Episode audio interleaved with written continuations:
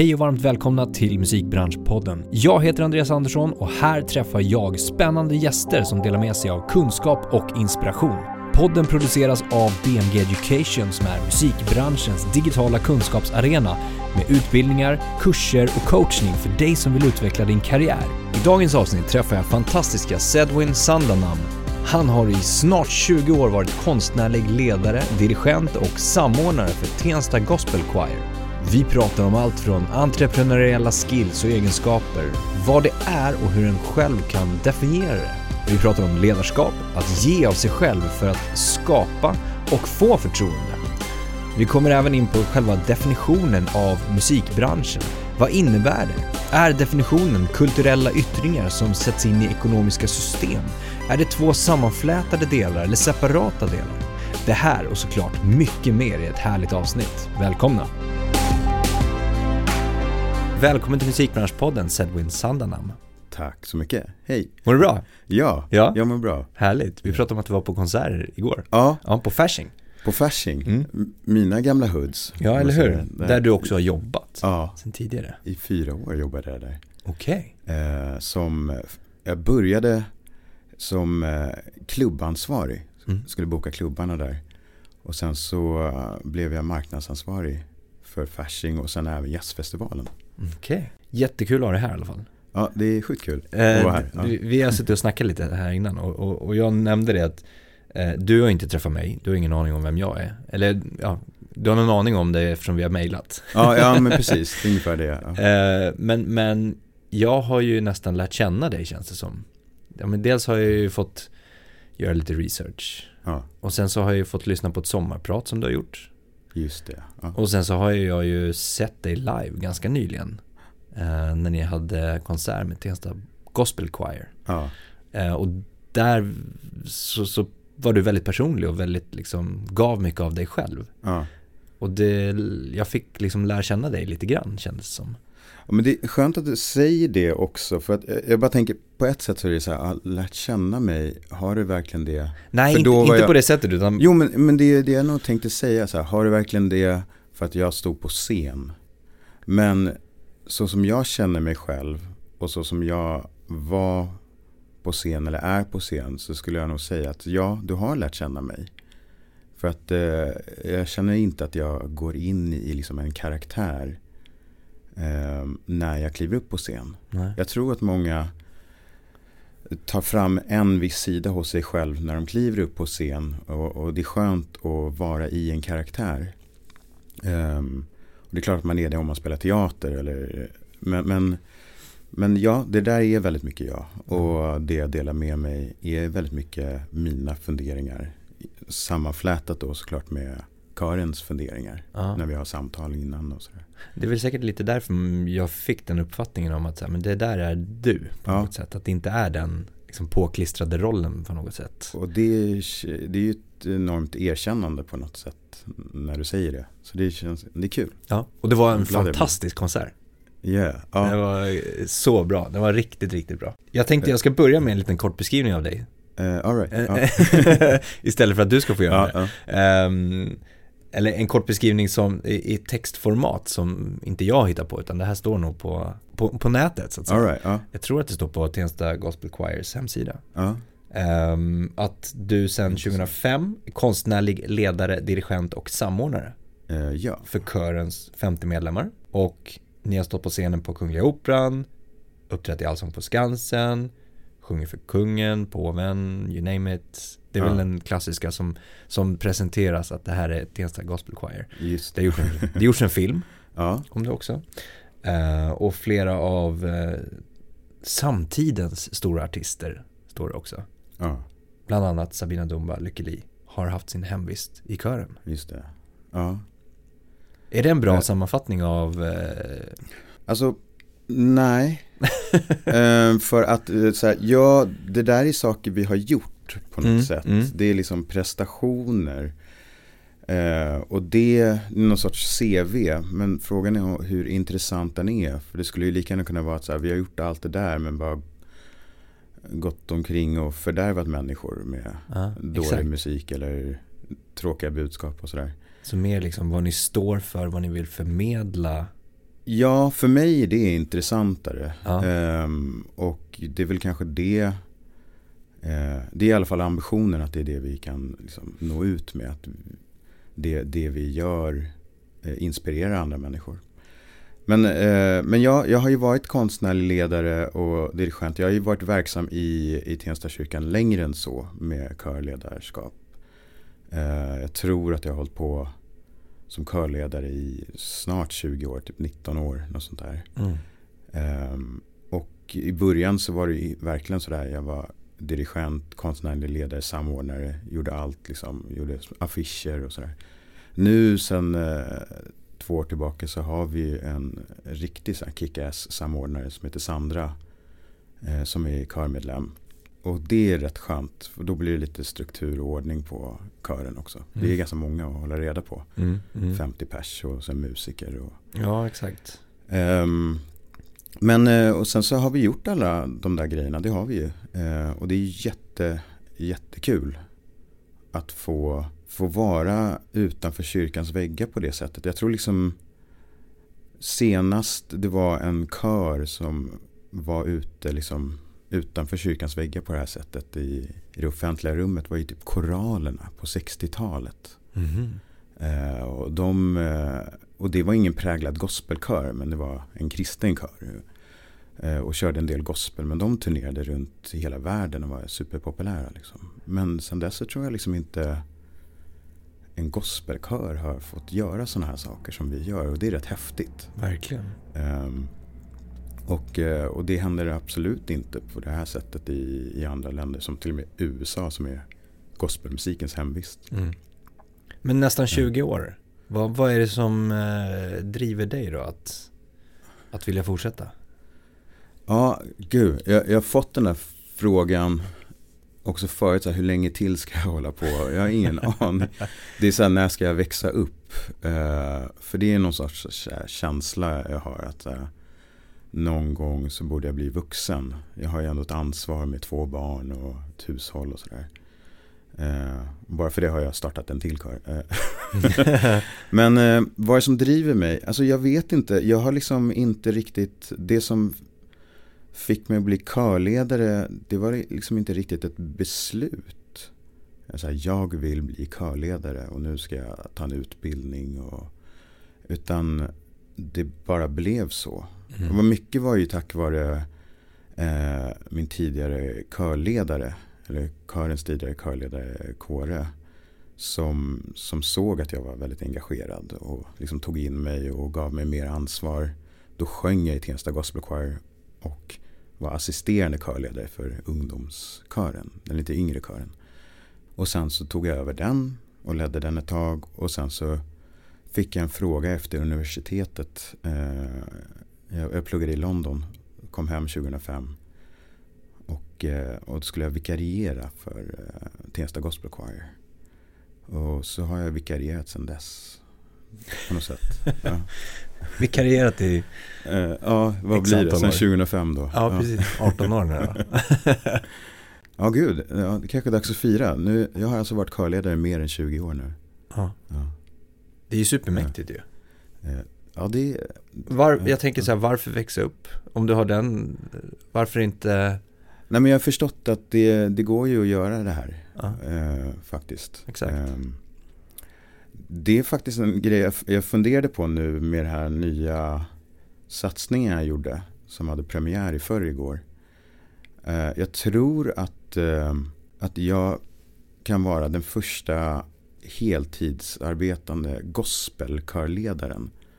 Som är liksom, vad ska jag säga, egenförsörjd. Alltså inte Ja. anställd av, av kyrkan. Eller, och det är liksom då, det är rent liksom av kommersiella pengar.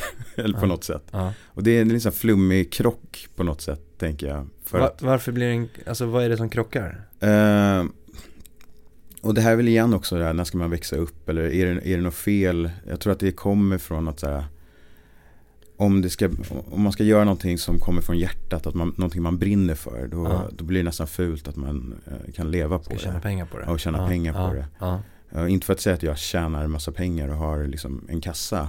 eh, Men, men jag kan liksom betala hyran och försörja Ja. mina barn på det. och det är väl nästan det som, det är kanske något gammalt så att man fått för sig att det där är en, en konflikt i det. Um, för vi pratade lite inför vårt samtal, eller vi har mejlat lite grann om det. Eh, och vi pratade om det här med entreprenöriella egenskaper. Ja. Bland annat. Och att vi kunde prata om det. För att det, det, det krävs ju ändå ett slags driv, ett slags eh, engagemang och lite grann de egenskaperna som, som en entreprenör har för att eh, driva sådana här projekt framåt. Ja. Och fortsätta. Alltså vara ihärdig. Ja. Under så lång tid framåt också. Ja. då, konflikt, alltså den också, då har du ojat dig, skrev du lite grann om att andra har sagt att ja, men du har entreprenöriella skills till exempel. Men, men att du själv känner inte riktigt så här, vad, vad är det för någonting? Ja, det kanske är en sån föreställning som jag har av så här, en entreprenör och så bara blundar man och tittar så här, vad, vad, vad ser man för något framför sig ja. när, man, när man säger när man använder begreppet entreprenör. Och då tänker jag nästan att det är någon ekonomiskt framgångsrik person som inte bryr sig så mycket om, eh, om människ, mänskliga möten utan bryr sig om eh, liksom, the nitty gritty av att eh, driva business. Liksom. Ja, ja. Och det är väl en, måste jag väl erkänna att det är en ganska liksom, orättvis bild. Som att säga att typ alla entreprenörer skiter i människor och är mm. superkapitalistiska. Eh, att vara entreprenöriell är väl kanske som du beskrev nu, så här, att vara driven och målmedveten. Uh. That's it. Uh, uh. Och ja, om det är det, då, då kanske jag skulle vara beredd på att skriva under på det. För att jag, jag tror nog att jag är ganska driven. Eller jag måste ju, eller obviously, jag har ju gjort massa saker liksom. Ja men att bara starta igång en ny Masquire nu till exempel. Ja. Det är väl den, den nya satsningen då som vi pratade om. Liksom. Ja, just det. Att bara få en, en, en idé, man kan ju vara liksom en drömmare. Ja. Men att ta den drömmen, den idén, visionen, att göra någonting konkret av det. Ja. Det skulle jag definiera som entreprenöriella skills. Eller liksom egenskaper. Att ta någonting en idé, en tanke. Göra verklighet och av göra det. verklighet av Ja. det. Det skulle jag verkligen liksom definiera att vara entreprenöriell. Ja. Sen att, om det är att tjäna pengar på det, Ja. det behöver det ju inte vara Nej. egentligen. Vi, det kan vara absolut och det är en till fördel om du ska göra det på heltid som, som vi, liksom, vi behöver betala hyran. Ja. Ja, men jag, den, den bilden har jag i alla fall. Av att vara, ja, jo men, men, då, är, men då blir det också intressant när det gäller Tensta Gospel Choir. Ja. Eh, för att där tycker jag det är väldigt spännande. Jag skulle ju kalla mig själv för ganska rastlös. Ja. Eh, för att jag vill göra saker hela tiden och hitta på nya saker. Så här.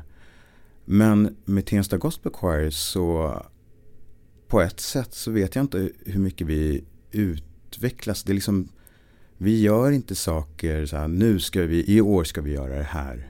I år ska vi ta nästa steg, nästa steg, nästa steg. Jag, menar, jag har pratat om att så här, eh, nu vill jag börja jobba på vårt album. Börja spela in och skriva egna låtar. Det har jag sagt i kören i typ sju, åtta år. Mm. Och då känner jag så här, nu måste jag sluta prata om det. För att jag kommer ingen vart med det där. Liksom. Mm. Mm. Så där skulle jag säga att så här, där är vi i något sorts ekorrehjul och bara gör det vi gör. Vi, vi ses varje måndag och träffas och sjunger. Uh, och sen så får vi någon förfrågan om att göra en spelning och så tänker det där verkar kul, vi gör det. Mm. Och så har det varit. Men det är lika kul varje år.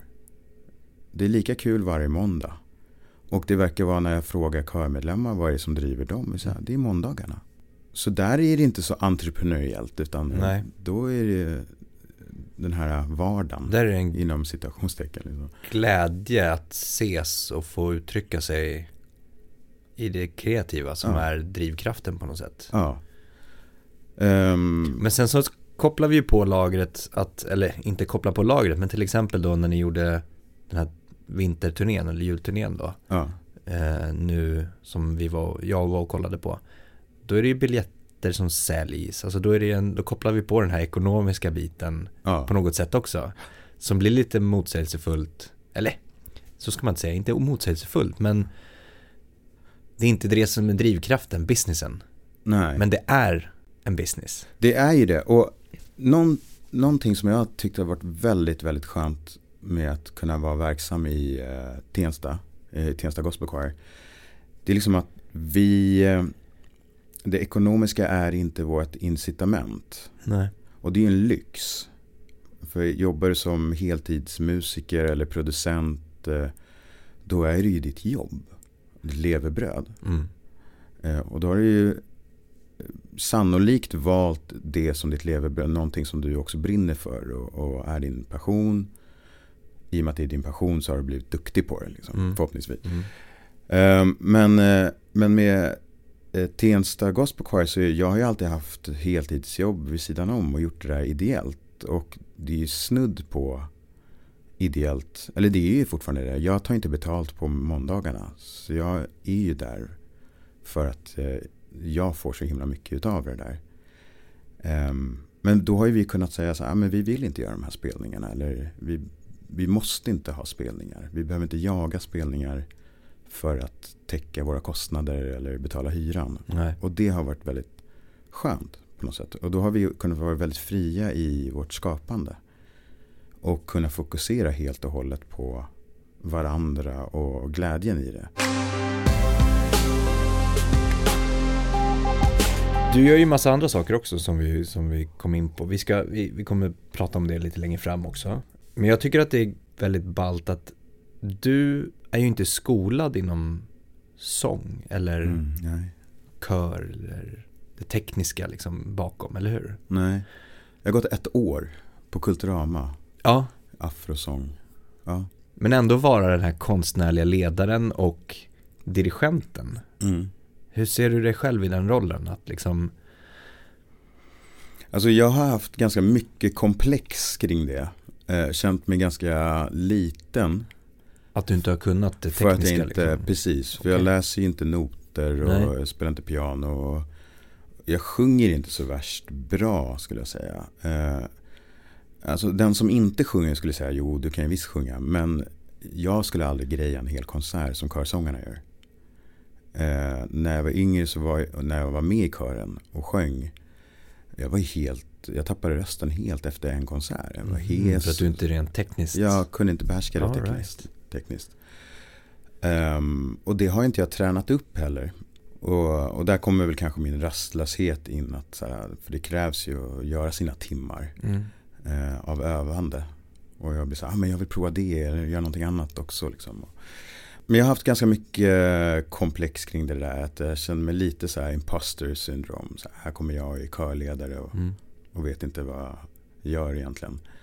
Eh, särskilt om man kommer in i så här, möter någon eh, dirigent eller körledare inom den klassiska världen. Så bara, åh gud, titta, de spelar piano, de läser noter och, och vet allting liksom. Känner du att det har Ja. varit en, liksom, ett hinder i vissa fall där du inte kan kommunicera ja, men med musiker eller kommunicera mot kören kring vad vill vi uppnå här? Alltså, en av de grejerna jag har funderat på kring det där, alltså delvis att jag inte har varit så skolad, det, jag har ju kommit undan ganska långt, för det finns ganska länge, jag har kommit undan ganska länge med det där. För att det finns ju också ett annat element i musiken som inte bara är det tekniska. Jag tror att det tekniska är verktyg för att kunna hitta ett uttryck. Mm.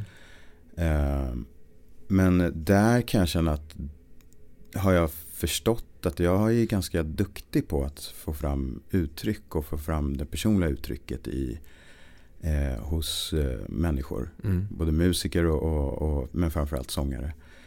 Just när det gäller gospel så är, handlar det väldigt, väldigt mycket om just uttryck. Mm. Att, att få, få uttrycka sig själv och hitta sin egen ton. Så att det är liksom en kör, en gospelkör består av 40 olika röster.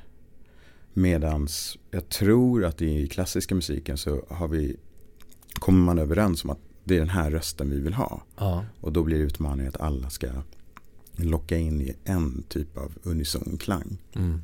Och då, då blir det lite mer mekaniskt. Mm. Eh, eh, hur man, hur man tar, tar sig an sången. Ehm, men jag har haft eh, utmaningar med att, eh, med att kunna uttrycka vad, alltså mina visioner. Ja. För att jag är begränsad i, i det tekniska. Liksom. men då har jag funderat på senaste tiden om, jag, jag har ju också fått frågan så här, vad, vad är bra ledarskap eller vad gör Mm. mig till en bra ledare? Och då har jag funderat på, kan det vara just att jag inte kan? Mm. Att jag, jag kan inte visa exakt hur du ska sjunga. Mm. Jag kan inte visa hur det ska spelas. Och det gör att jag blir väldigt beroende av eh, vår kapellmästare, vår pianist. Jag blir beroende av sångarna i kören. För att utan dem så kan jag inte skapa. Och då på något sätt så gör vi det tillsammans. Ehm, och då funkar det. Mm. Och, och jag ber om hjälp. Ja, helt enkelt, vi gör det tillsammans. Mm. Så att jag som ledare jobbar nog mer som en sorts moderator eller ordförande för processen. Snarare än att eh, visa vad jag går för. Liksom. Mm. Och kanske är det det som har gjort att våran gemenskap funkar bra. Och att, eh, och att vi håller på nu fortfarande 25 år senare. Liksom, 26 år senare. Ehm, det låter bra i alla fall eh, att säga så här. Ehm, men jag tror att det, finns, det kan finnas en viss sanning i det där. Jag tror Tror att det är, du har helt rätt alltså, just det här med att du på något sätt involverar ju de andra i helhetsprocessen och de känner någon slags delaktighet, till exempel sångarna. Mm. Alltså kören, de som är där. Du säger inte till dem vad de ska göra, hur de ska göra det. Mm. Och framförallt inte huret. Ja. Utan det är ju de med och, och skapar och bidrar med. Ja. Jag tänker om man ska likna det med ett företag, en arbetsplats. Där en ledare går in och säger hur någon ska skriva ett mail till ja. någon annan. Micromanagement. liksom. Exakt. Eh, utan istället involvera och, och ge ansvar på något sätt. Ja. Mm. Att det ansvaret som ges får ju personen att vilja vara delaktig Mm. och visa liksom att den kan. Den är med i helheten på något sätt. Ja. Och Jag- det är väl lite det du är inne på här att liksom ni Jag- gör det tillsammans. Ja, ja, precis. Jag brukar ju Du oftast vägleder. ställa så här, när, när, när vi håller på och jobbar till exempel musikaliskt med en låt. Så uh, säger jag bara så här, nej jag är inte nöjd, det känns inte rätt det här. Så här och så ber jag kören säga, kan ni sjunga det så som ni tycker att det borde låta? Ja. Och det är den enda direktivet jag ger. Och så sjunger de en gång till. Jag bara, där har du det. Ja. Det är ju så. Så Mm. varför gör vi det andra? Liksom? Ja. Så lite så tror jag att jag eh, jobbar. Ehm, för, att, eh, för att engagera delaktigheten helt enkelt. Mm. Då blir det, då blir det roligare. Men det krävs ju också ett typ av eh, ja, moderering. Ett ledarskap på det sättet. Förut så fick jag för mig som ledare att jag är den som borde kunna allting. Exakt. Och så brukar jag skämta och, och eh, citera en gympalärare som sa det här när jag gick i typ trean eller fyran i skolan. Det var så här. Ja, det finns eh, två huvudregler här. Ett, jag har alltid rätt. Två, om jag mot förmodan har fel så gäller regel nummer ett. Eh, och så tänkte jag, det där tyckte jag var roligt. Och, eh, och då fick jag för mig att så här, ja men det är väl lite så. Det behöver bara vara en, en ledare som, som styr. Mm. Ta ett beslut och så nu kör vi på det här sättet liksom. För det finns så många olika sätt att göra det på. Ehm, men, men jag fick för mig att det var just så. En ledare ska kunna allting och veta exakt hur man gör allting. Och det blev inte så bra. eh, tycker inte jag. Eh, det blev inte så roligt klimat. Och, eh, och det blir särskilt svårt när det är just så att jag inte kan saker. Mm.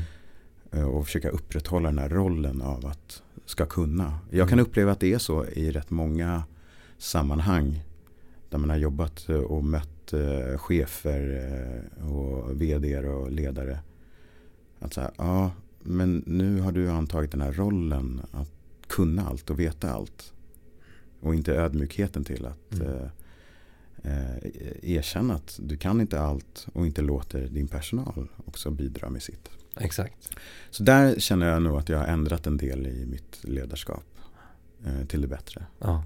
Jag tänkte på det här med, eh, som du pratade om, att det inte riktigt finns någon rätt eller fel i, eh, i körsammanhanget. Det här med hur man sjunger, utan att hitta sin egna, sitt egna uttryckssätt på något sätt.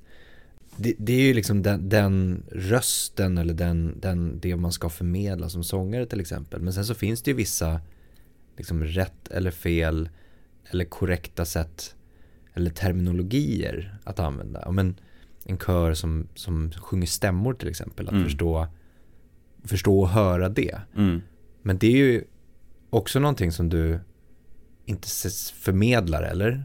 Alltså utan Jo, mer liksom, ja, alltså precis. Det kanske är lite, lite fel att säga att det inte finns rätt och fel eller att det bara handlar om kör, individens personliga uttryck. Det stämmer liksom inte helt och hållet. För att jag menar, jag har ju en vision om hur Ja. jag vill att någonting ska låta. Ja, precis. Och jag jobbar med, med individer eller med, med kören för att kunna uppnå det. Liksom. Mm. Och tweaka, ah, nej så vill jag inte att det ska ljuda. Och det kanske var just så du ville sjunga. Mhm. Men jag sa, ah, men jag vill att du ska sjunga lite åt det här hållet. Men likväl är det ju du som ska producera det och jag tror att jag gör ändå anspråk på en, en del av dig som jag vet finns hos dig som Mm. sångare. Ehm, så att jag, jag har ju, vi har ju liksom, vi vet ju hur vi ska sjunga stämmorna. Eh, jag har en idé av hur det ska låta. Jag testar väldigt mycket med kören. Mm. Och jag säger så här, kan vi testa det här? Jag vill prova det här. Och så gör vi det och så bara, uff, nej det här kändes inte rätt. Vi gör om det och gör det på ett annat sätt. Sen kan det vara körmedlemmar som bara, nej det låter inget bra, ska det verkligen vara den där tonen? Och så, så kan jag antingen säga, nej du har rätt, eh, det ska vara något annat, eller jag vill göra så här. Men, eh, men det handlar väldigt mycket om förtroendet som jag får också från eh, körmedlemmar. Mm, exakt, jag tänkte just på det. Att leda. Och, och när jag, samma sak när, nu när vi gjorde den här julturnén så gjorde vi någonting ganska, eh, något gammalt men det är nytt för att vara 2022. Gospel House. Liksom. Mm. Och, och då sa jag så här, jag vet inte hur det här kommer falla ut, om det kommer bli bra, men jag vill prova det här. Eh, jag har velat göra det i typ tio år. Kan vi göra det? Och då var ju liksom vissa kan säga, åh det är lite weird. Men, men till slut var det ändå en full endorsement. Så här, ja, vi litar på dig, vi kör. Mm, mm. Och får vi se hur det blir. Vissa tyckte det var helt fantastiskt och andra tyckte inte att det var lika kul. Men gjorde det ändå. Ja, jag tycker det var jättehäftigt. Eh, ja, vad kul, vad skönt. Verkligen. Ja. Men du var inne på det här med förtroendet. Alltså det är en stor del i ledarskap. Mm, Att, att få ett förtroende.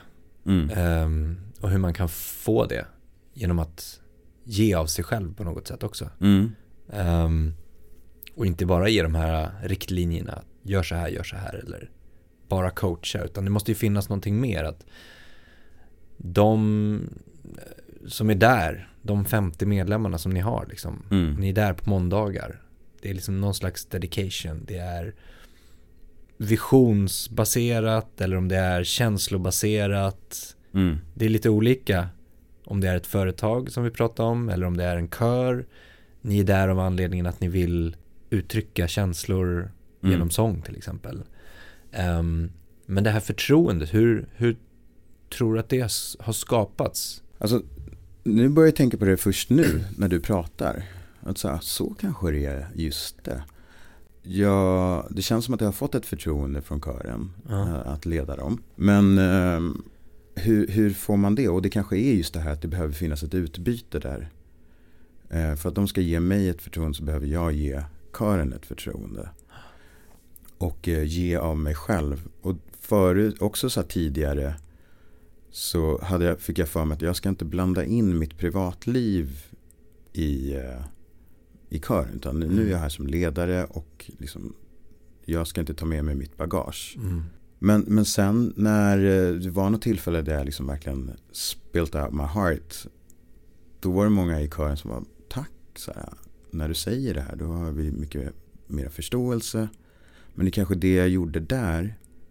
Inte bara att de hade mer förståelse utan jag gav förtroende. Jag sa någonting. Jag gav av mig själv. Mm. Eh, och det är klart, jag blir jätteglad när någon berättar någonting personligt till mig. Då känner jag att gud, jag har fått ett förtroende. Du litar på mig så pass mycket att du vill dela det här. Eh, och tror att jag kan ge dig någonting. Eh, ehm, eller att det ger dig någonting av att prata med mig. Ja. Så det är klart att det måste vara samma sak där. Så det kanske är så jag har fått körens förtroende, delvis.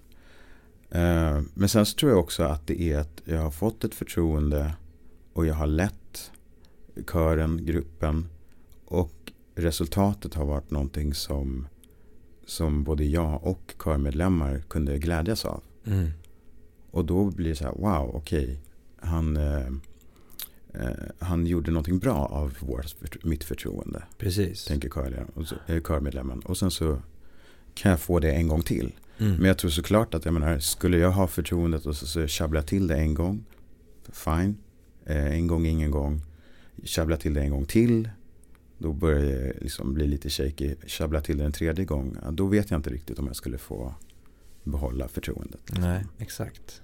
Och sen kunna be om ursäkt också när man gör fel. Det Mm. tror jag är ganska viktigt. Mm. Mm. Eh, Men det måste ju, som du, som du är inne på också, att det här har ju en re, du är ju inne på en egen resa också. mm, I din liksom karriär på något sätt. Eller din, din ledarresa. mm, Att lära dig själv, lära dig om dig själv. Alltså alla bitarna, det personliga, eh, utbytet, träffa andra människor. Alltså man, man lär sig att utvecklas över tid också Ja. ju.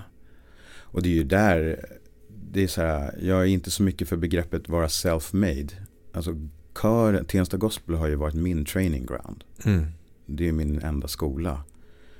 Så att det, jag, jag är ju liksom evigt tacksam för, att, för det förtroendet. För att jag hade inte kunnat bli den jag är om det inte vore för det förtroendet och den plattformen. Just det.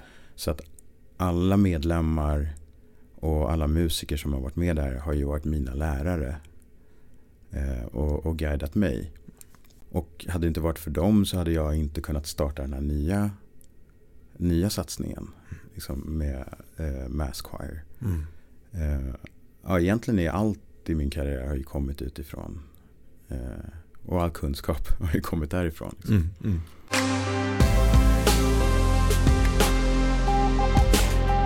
Dina val och de sakerna som du har gjort. Framåt handlar det ju lika mycket om att välja bort också. Mm. För att vad du ska lägga din fokus på. Du har valt bort att vara manager. Du har valt bort att Mm. jobba med inredningsgrejen. Grejen, ja. Och, och, och veta vad du ska lägga fokus på. Du provade välja bort Tensta Gospel. Ja. Men det gick inte. Nej. Hur har du tagit de besluten? Ja, den är nog en svårare bit för mig. Eh, att kunna här, välja bort. Eh, min utmaning att välja är just det här att ansvaret för att försörja familj, barnen, betala hyra och göra det jag älskar att göra. Liksom. Och då har det liksom, mycket av det jag gillat att göra är ju musik och kultur. Och det betalar ju inte så värst bra. Så det blir att man gör ganska mycket. Mm. Eh, och det ledde till en krasch. Eh, jag blev helt utbränd och pallade inte med någonting. Liksom. Så jag jobbade inte på ett helt år faktiskt.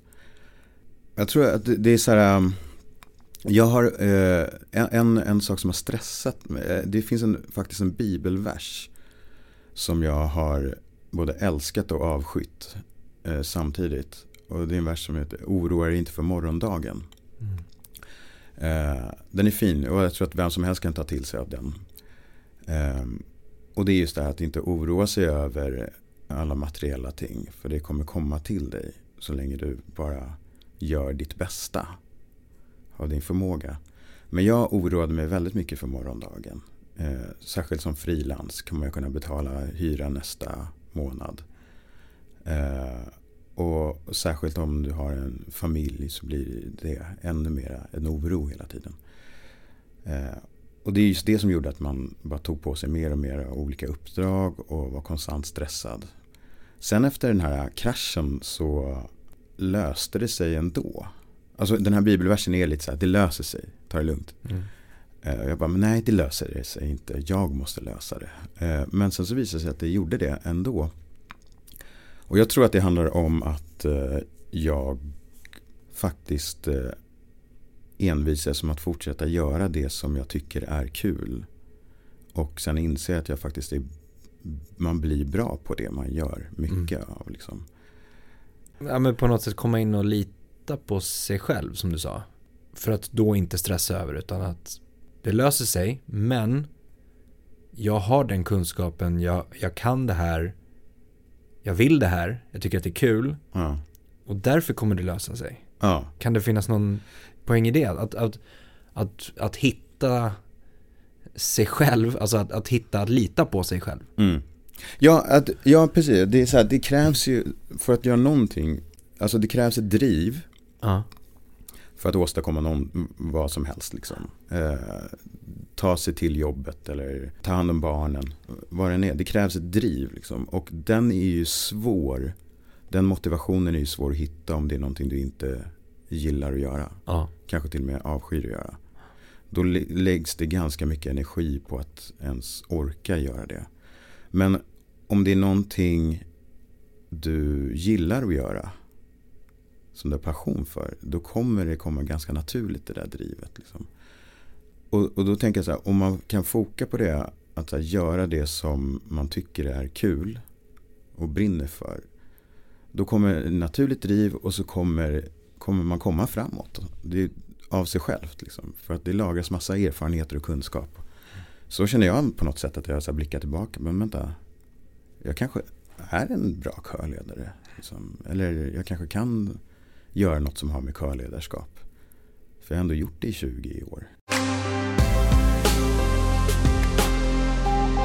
Du sommarpratade Just det, ja. i Det gjorde jag. 2022, ja. sommaren 2022. I ett program som du beskrev själv, ett program om att egentligen inte veta ett skit. Mm. Det är ju väldigt befriande att läsa tycker jag, eller höra. lite av det vi har pratat om där, imposter syndrome och ja. jag, nej men jag vet inte. Eh, jag vet inte vart framåt ska ta sig heller, jag vet inte vad morgondagen pratade vi också om. ja. Och också sådär om, du beskrev om, om tro och tvivel om att inte vilja välja sida. Mm. Att inte veta och inte välja. Mm. Vill du Ja, fördjupa i den? jag tror liksom att, att inte veta ett skit är väl lite av en så här friskrivningsklausul. Jag kan känna, det kanske jag själv har känt den pressen möjligtvis. Ehm, men jag kan också uppleva det i min omgivning. Att man ska veta vad man vill.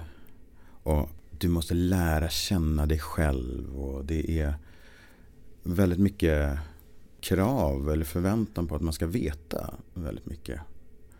Och jag tänker att vi vet ju ganska lite. Och, och så fort vi säger att vi vet någonting så typ lajvar vi. Jag tror att man, man är lite, blir lite falsk mot sig själv. Liksom. Eh, jag tror också med den inställningen att inte veta någonting gör att eh, eh, man blir lite mer öppen till andras erfarenheter och kunskaper om man lyssnar bättre. Men, men jag, jag har i alla fall känt en sån här press av att på något sätt så här veta. Och, och, och jag tycker att det känns nästan orättvist när eh, eh, frågor som ställs till en, eller till andra också, det har jag märkt igen i sociala sammanhang. Så här, vad tycker du? Ja. Vad känner du? Och att eh, det är svårt att säga, jag vet inte. Mm. För då framstår man som, som dum eller inte har reflekterat över. Okunnig eller, ja. Och sen en förväntan om att det ska vara antingen eller. Ehm, och, och det jag har märkt att det kan vara både och. I väldigt många sammanhang. Jag, var, jag var lite så här också när jag fick frågan av att sommarprata. Blev så här, men jag tror de flesta som har eh, lys, eh, lyssnat på sommar, eh, sommarpraten har funderat på så här, vad skulle jag säga om jag fick frågan och var sommarpratare. Har du fun- funderat på innan du fick frågan? Eh, ja, men jag har lyssnat på massa sommarprat och, och funderat på så här, vad skulle jag säga? Och Ja. kommit fram till att så här, jag har typ ingenting att säga. Och helt plötsligt får jag frågan själv att säga, ja, vill du sommarprata? Jag bara så här, men vad sjutton ska jag prata om? Mm. Och sen så blir det den här äh, grejen, så här, "Ha, hur ska jag liksom sammanfatta alla mina tankar, känslor på 45 minuter? Då måste jag ju välja någonting. Liksom. Mm. Och så kanske det kommer lite sån här ängslighet av att säga, okej, då blir liksom, då ska någon få en uppfattning om vem jag är och hur jag tänker och förhoppningsvis kunna skänka någonting också, någon tanke, eh, på 45 minuter. Uff, det där är jätteläskigt. Mm. Så jag vill ju helst inte prata om någonting. Liksom. Uh, för att du är tvungen att välja? Ja, någonting. det ja. känns som att man var så tvungen att välja. Och då blir det lite så här, ja. men jag vet inte. Så här, nu, nu, pratar jag bara och har bara lite funderingar och tankar. Liksom. Några av mina miljarder funderingar och tankar. Precis, och välja bort pratar mm. om där också. Ja, just alltså, det. tvungen ja. att sålla liksom. Ja. Nej, men det var verkligen så här, vad ska jag prata om? Eh, men, då, men då var det lite grann, liksom, jag får väl prata om det som jag funderar på just nu. Och det har ju mm. varit mycket den här, eh, att man ska veta vad man känner och tycker om saker och ting. Mm. Eh, bara en fråga om, när man ställer frågan så här, hur mår du? Mm. Hur svarar man på det? Mm. För det kan vara så här, ja, jag mår lite allt möjligt just nu. Precis. Jag är svinglad över den här framgången med att så här, jag startar en ny kör och känner mig så här, jag får göra det jag brinner för. Men jag är också ledsen för att det är någon, någon situation i relationer som är, är lite tunga. Eller, det kan vara vad som helst. Och det blir mm. så, här, så jag mår lite allt möjligt. Ja, exakt. Tack för att du frågar. Ja. uh, Precis som du sa, det är något slags inbyggt att man ska välja om man mår bra eller dåligt. Ja. Alltså du kan inte vara på båda ställena samtidigt i oli, alltså under samma tidsperiod på något sätt. Utan... Och vad tycker man liksom? Exakt. Uh, um, jag tror att många, många vill vila i, i det. Liksom. Att så du är sån eller du är si. Mm. Jag är en sån mm. eller en sån. Mm. Uh, det är ganska skönt att vila i det. Men jag, jag skulle nog vilja utmana folk att inte behöva så välja sida. Mm. Och inte så att känna att man behöver svara på frågan vad tycker jag? Och, och våga säga jag vet inte vad jag tycker. Mm. Fundera fortfarande. Mm. Eh, vad har du för tankar? Kan vi mm. göra det till ett samtal? Det skapar möten. Liksom. Mm. För att jag känner att vi lever också i ett samhälle där vi grupperar varandra väldigt mycket. Och får man leva liksom efter de här egentligen förutfattade meningarna om vem man är. Liksom. Jag kunde känna också att det fanns en förväntan på mig att så här, ja, jag är mörk eh, och, och, lever i Sverige och ska prata om hur det är att vara mörk. Det är en viktig fråga. Jag kände att det är ganska många som har, eh, har lyft det. Både i sommarprat eller i andra engagemang. Men eh, jag har inte haft så himla stora utmaningar med det. Faktiskt. Och det kan också vara värt att prata om. Mm. Så att jag mm. alltid blir den mörka personen i rummet. Mm. Eh, jag vill att det ska vara en icke-fråga. Mm. Eh, jag tror att om jag inte gör det till en fråga, då blir det svårt för andra att göra det till en fråga. När, om jag kliver in i ett rum. Liksom. Mm. Det här med att välja och inte veta, framförallt inte veta, mm. går ju lite tillbaka till det här vi pratade om kring ledarskap heller också. Mm. Att inte att inte ha koll på allting. Jag vet inte alla detaljer i det här, eller det här, eller det här. Mm. Det är därför jag har er. Ja. Alltså om det är medarbetare eller kören eller vad det nu är. Ja. Um, och att våga erkänna det som ledare. Ja. Att inte veta allting heller. Och inte behöva koppla på det på något sätt. Och att, man kan säga så, så. att det är, jag är ledare, det är hit jag skulle vilja mm. att vi går. Mm. Ja, hur gör vi då? Jag mm. vet inte. Mm. Låt oss ta reda på det. Mm. Och eh, där har jag i alla fall kollat på lite olika så här, typer av ledarskap. Exempel på ledarskap. Mycket så här, att jobba i teams är en väldigt så här, en ny, uh, nytt format som verkar fungera ganska bra. Särskilt i datautvecklingsvärlden och sådär. Och då träffar du människor du aldrig träffat förut. Mm. Uh, och ska börja samarbeta. Hur gör man då? Mm. Och som jag har förstått så är det väldigt mycket en ledare som säger det är hit vi ska. Hur gör vi? Jag vet inte. Sätt ihop er teams och klura på det här. Liksom. Mm. Um, Men sen kommer det också en, en knepighet till, kan jag tänka mig, eller kan jag tycka ibland också att sen kommer det ju till ett val också, där det kan finnas två valmöjligheter, tre, mm. fyra, fem fantastiska alternativ på vägen framåt mm. som kan ta oss mot samma mål, samma mm. vision som vi har pratat om. Och alla är lika fantastiska som det ser ut just nu. Sen vet vi inte förrän vi har provat. Mm. Men där behöver man ju välja också på något sätt. Kan det vara svårt? Ja, i... den jag är ju mega ambivalent själv liksom, äh, i det där. Och det jag har förstått är just det är så här, många så här vd-vänner som just skulle säga så här, det handlar bara om att välja. Så här, alla funkar, välj bara ett och, och, och gör. gör. det. och där, där kan det vara lite, så här, lite bajsnödiga konstnärer som bara, nej jag behöver känna efter lite grann och så, så drar jag på det här och så här repertoaren körmedlemmar kan vara så här, "Ah, vad, vad är det för repertoar? Nej, jag måste känna lite Mm. grann.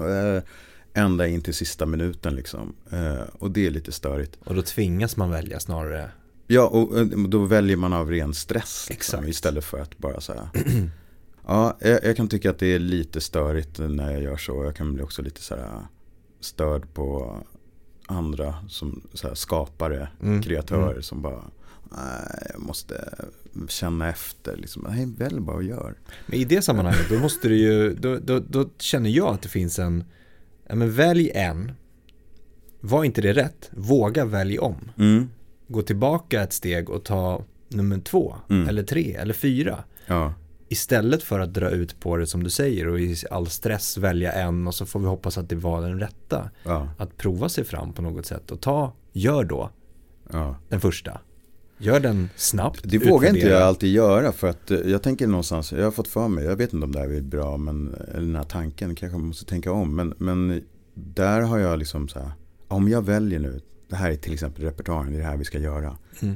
Då börjar ju alla körmedlemmar investera i det. Ja, Och förbereda sig och musikerna förbereder sig.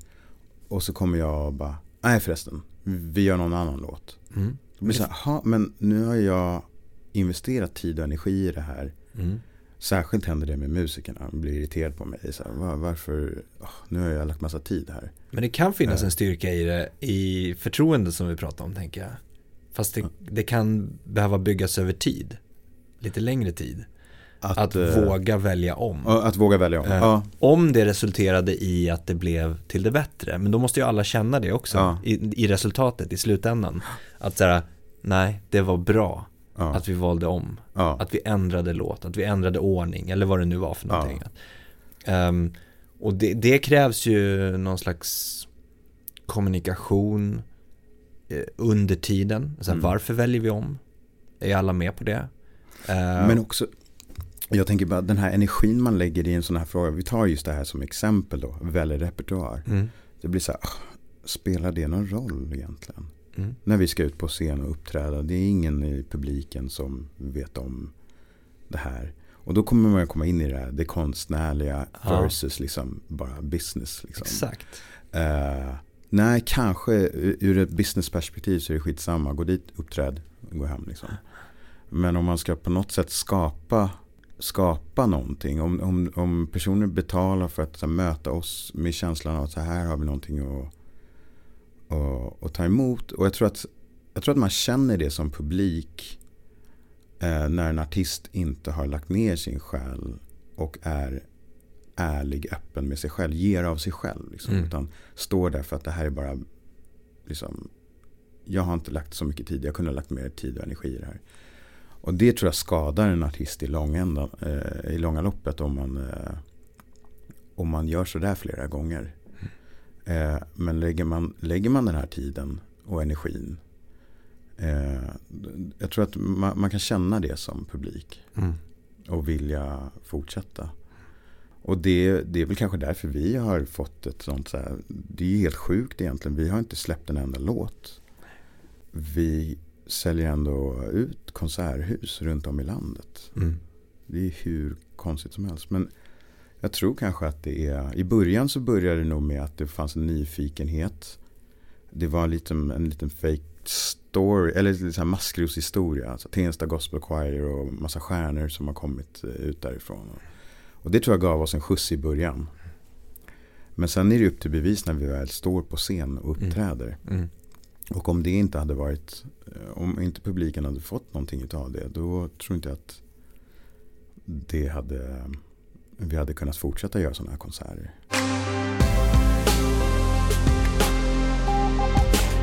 Vi sa att vi mejlade lite innan Ja, eh, om vad vi skulle prata om. just Så det. pra- kom vi in på musikbranschen också då. Mm. Och definitionen av vad är en bransch? Vad är musikbranschen? Vi pratade om produkten musik Ja, versus businessen. Vi har varit inne lite grann på det också. Ja men vad, är- jag ville fråga dig, så här, vad, vad är musikbranschen? Hur Mm. definierar man musikbranschen? Mm. Och jag tror att när jag funderade på den också så tror jag att det finns så många olika svar på den också beroende på vem man själv är. Ja. Eller vart man själv definierar sig i liksom samhället eller vad man ska säga. Vad, vad bidrar jag med för någonting? Ja. Men också vad ens mål är. Vad har jag för visioner? Vi pratade om skapande processen, vi skapade om liksom produkten. Ska det finnas ett ekonomiskt, är det, är det målsättningen med det? Ja. Är målsättningen med att bara sprida glädje? Mm. Då kan man göra det utan att tjäna pengar, att ha ett ekonomiskt utbyte. Men är man då i branschen? Är, det, är det musik, tillhör man då musikbranschen? För alltså, jag, jag varit så nyfiken när, jag fick frågan att vara med här. Och så bara, men vänta, musik, musikbranschpodden. Och så bara, vad har jag med musikbranschen att göra? Eller, är, eller jag Ja, börjar mer ja. så här, jo det finns ju en hel del eh, av det jag gör som en del av musikbranschen. Eller i alla fall det jag gjort. Men också så här, eller jag blir bara så nyfiken, så här, vad har jag för bild av musikbranschen? Mm. Och finns det någon sorts liksom, allmän uppfattning om vad musikbranschen är? Och så kollar jag på Wikipedia, liksom, så här, vad, vad står det där? Och det var liksom produktion, eh, vad stod det?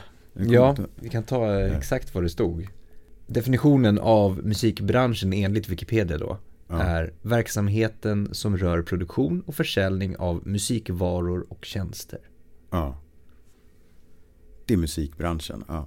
Mm. Och då är det en produkt. Och då blir man direkt så här, men det jag gör är ingen produkt. Mm.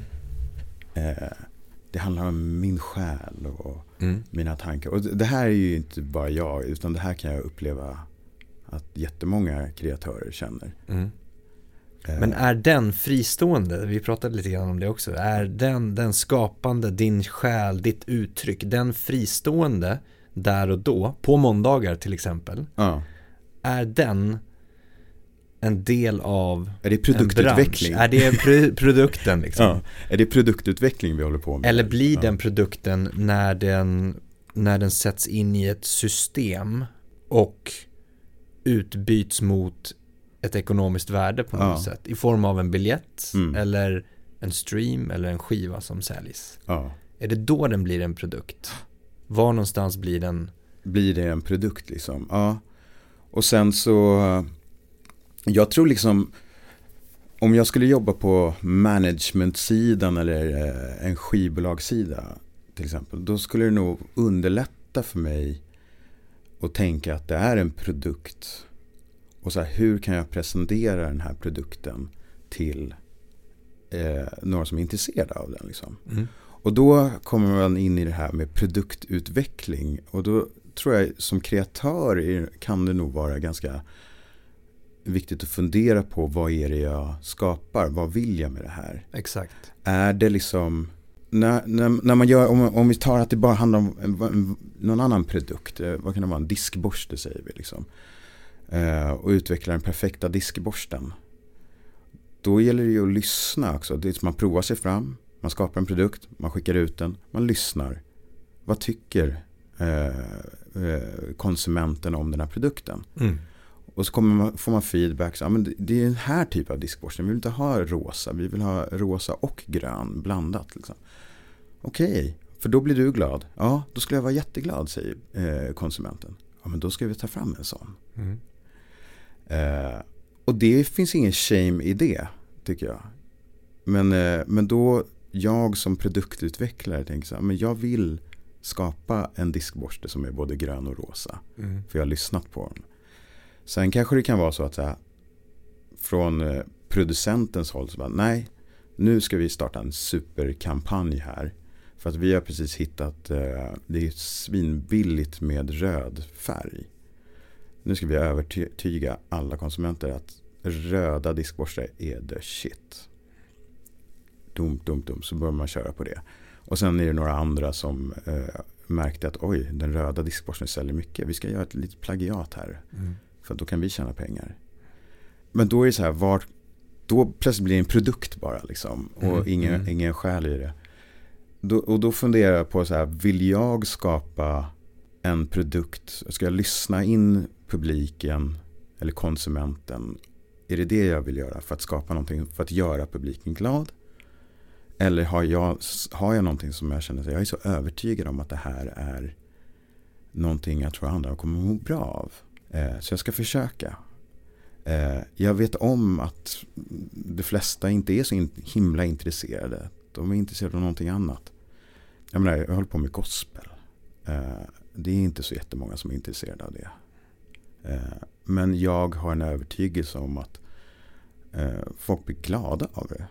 Och skulle må bra om, eh, om de tog del av det.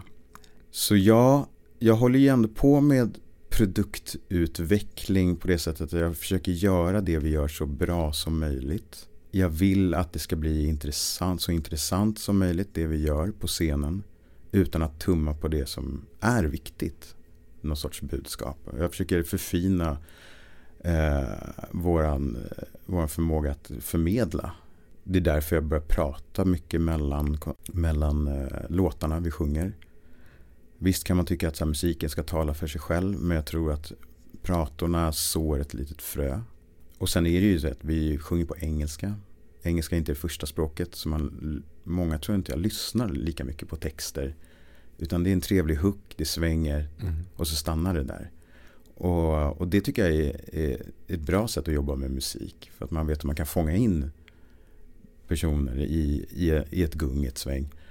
Men, men jag tycker att det vore synd om, om publiken bara får uppleva någonting som är svängigt och inte har med sig någonting. Mm. Det är vad jag vill. Jag vill att det ska eh, förmedlas någonting, eh, något budskap som, kan, eh, som publiken kan bära med sig helt enkelt. Mm. Och det är inte alla som kommer göra det, men det är i alla fall det som är min ambition. Så, att, eh, så att jag tror att om jag skulle spela in eh, en skiva med eh, med Tensta Gospel Choir och skriva låtar. Så vet jag inte riktigt hur mycket jag skulle lyssna på konsumenten så att säga. Lyssnaren först. Utan mm. jag skulle vilja prova det här först. Liksom. Men då kommer vi tillbaka lite grann till vad är målsättningen med det? Och sen att det blir en produkt av målsättningen. Alltså på något ja. sätt att målet är att förmedla känslor och, och bidra med någonting till en oavsett om det är en konsument som köper det eller någon som hör det någon annanstans. Ja. Eh, så blir det en produkt. Ja. Om den, det behöver inte kommersialiseras om man ska nu behöver vi inte gå in på hela det uttrycket heller, ja. då kommer vi sitta en timme till. men, men jag tänker på att så fort musiken sätts in i det här systemet som vi på något sätt har ändå. Eh, vi pratar upphovsrätt till exempel, när musik framförs, att det finns ett slags utarbetat system. Att ja. Det är musik som upplevs eh, i bakgrunden till exempel på ett gym eller på radio. Du hör det inte där du aktivt väljer att höra det till exempel. Ja. Så är det fortfarande, skulle jag säga, en slags produkt som du tar del av. Ja. Um, men är det liksom musikbranschen då, maskineriet bakom en kulturyttring? För är det liksom musikbransch versus kultur? sektorn eller eh, konsten. Ja, det är bra. Vi... Eh, det, det, här behöver man, ibland så är det så här, ja men det är nog viktigt att separera på de två. Exakt. Och förstå, så här, just nu är det här en produkt. Mm. Eh, och just nu så är det bara eh, ett kulturyttring av något slag. Liksom. Mm. Det är konst, nu fokuserar jag på det. Eh, är det så är det nyttigt att tänka så? Eller är det liksom, är det både och? Det här med inte välja sida. Så här, Precis, det kanske är, samtidigt. Det kanske jobbar samtidigt. Eller är musikbranschen någonting som är sammanflätat med våra mänskliga, liksom, våra personliga kulturyttringar? Mm. Och hur jobbar man då? Det jag kan känna har blivit liksom någon sorts konflikt mellan kreatören och branschen så att säga, alla som jobbar i back-end är att det är någon sorts vi mot dem mm. relation och det krockar där, där kreatören säger jag är minsann inte en produkt medan den andra eh, säger jo men det är en produkt eller säger inte så här, nej det är klart du inte är en produkt fast jobbar du, mot det fast du är det mm. liksom. Mm. Och sen har du eh, kreatörer som har fattat att det här är en business jag kör bara Och kanske just att så här, eh, ja, ha accepterat det och ha bemästrat det på något sätt. Och är jätteduktig på att lyssna och förstå vad publiken vill ha. Mm. Och vara lite i framkant och skapa det där. Ja. Och där kanske det krävs lite av ditt personliga jag också. Lite det kreativa och vara vara konstnärlig också i, Mm. ja, jag, vet, jag tycker den är så himla Vi får gräva vidare i den. och det, det är därför jag tycker det har varit så skönt när vi började med Tensta Gospel Choir. Det vill säga, det är inte en bransch, vi gör det bara för att det är kul. Det vi vill göra. Och vi har ju gjort det här äh, i som sagt 26 år. Mm. Och det är ju nu de senaste, vad är det? Ja, sen typ så här 2012 där någonstans. Där det har varit personer som är beredda att betala för att ta del av det vi har gjort. Mm. Då har vi liksom i 15 år bara gjort vad vi har gjort. Mm. Eh, och jag tror faktiskt inte vi har blivit så formade av att nu kan vi ta betalt för det. Att det har blivit en produkt som de vill betala för. Jag tror att, eh, och jag tror också att skulle vi börja forma det mer och mer efter lyssnarens behov, vad jag tror är lyssnarens vilja, då tror jag att det kommer urvattnas och bli lite tråkigt. Mm. Eh, Och att vi inte skulle ha lika många som är intresserade. Men eh, så att utmaningen eh, just i vårat fall är att fortsätta så här, foka på att ha det fint på våra måndagar. Mm. Och, och den är utmanande. Som sagt, jag hade en period där så här, gud, jag behöver varenda slant Ja. Eh, för att kunna överleva.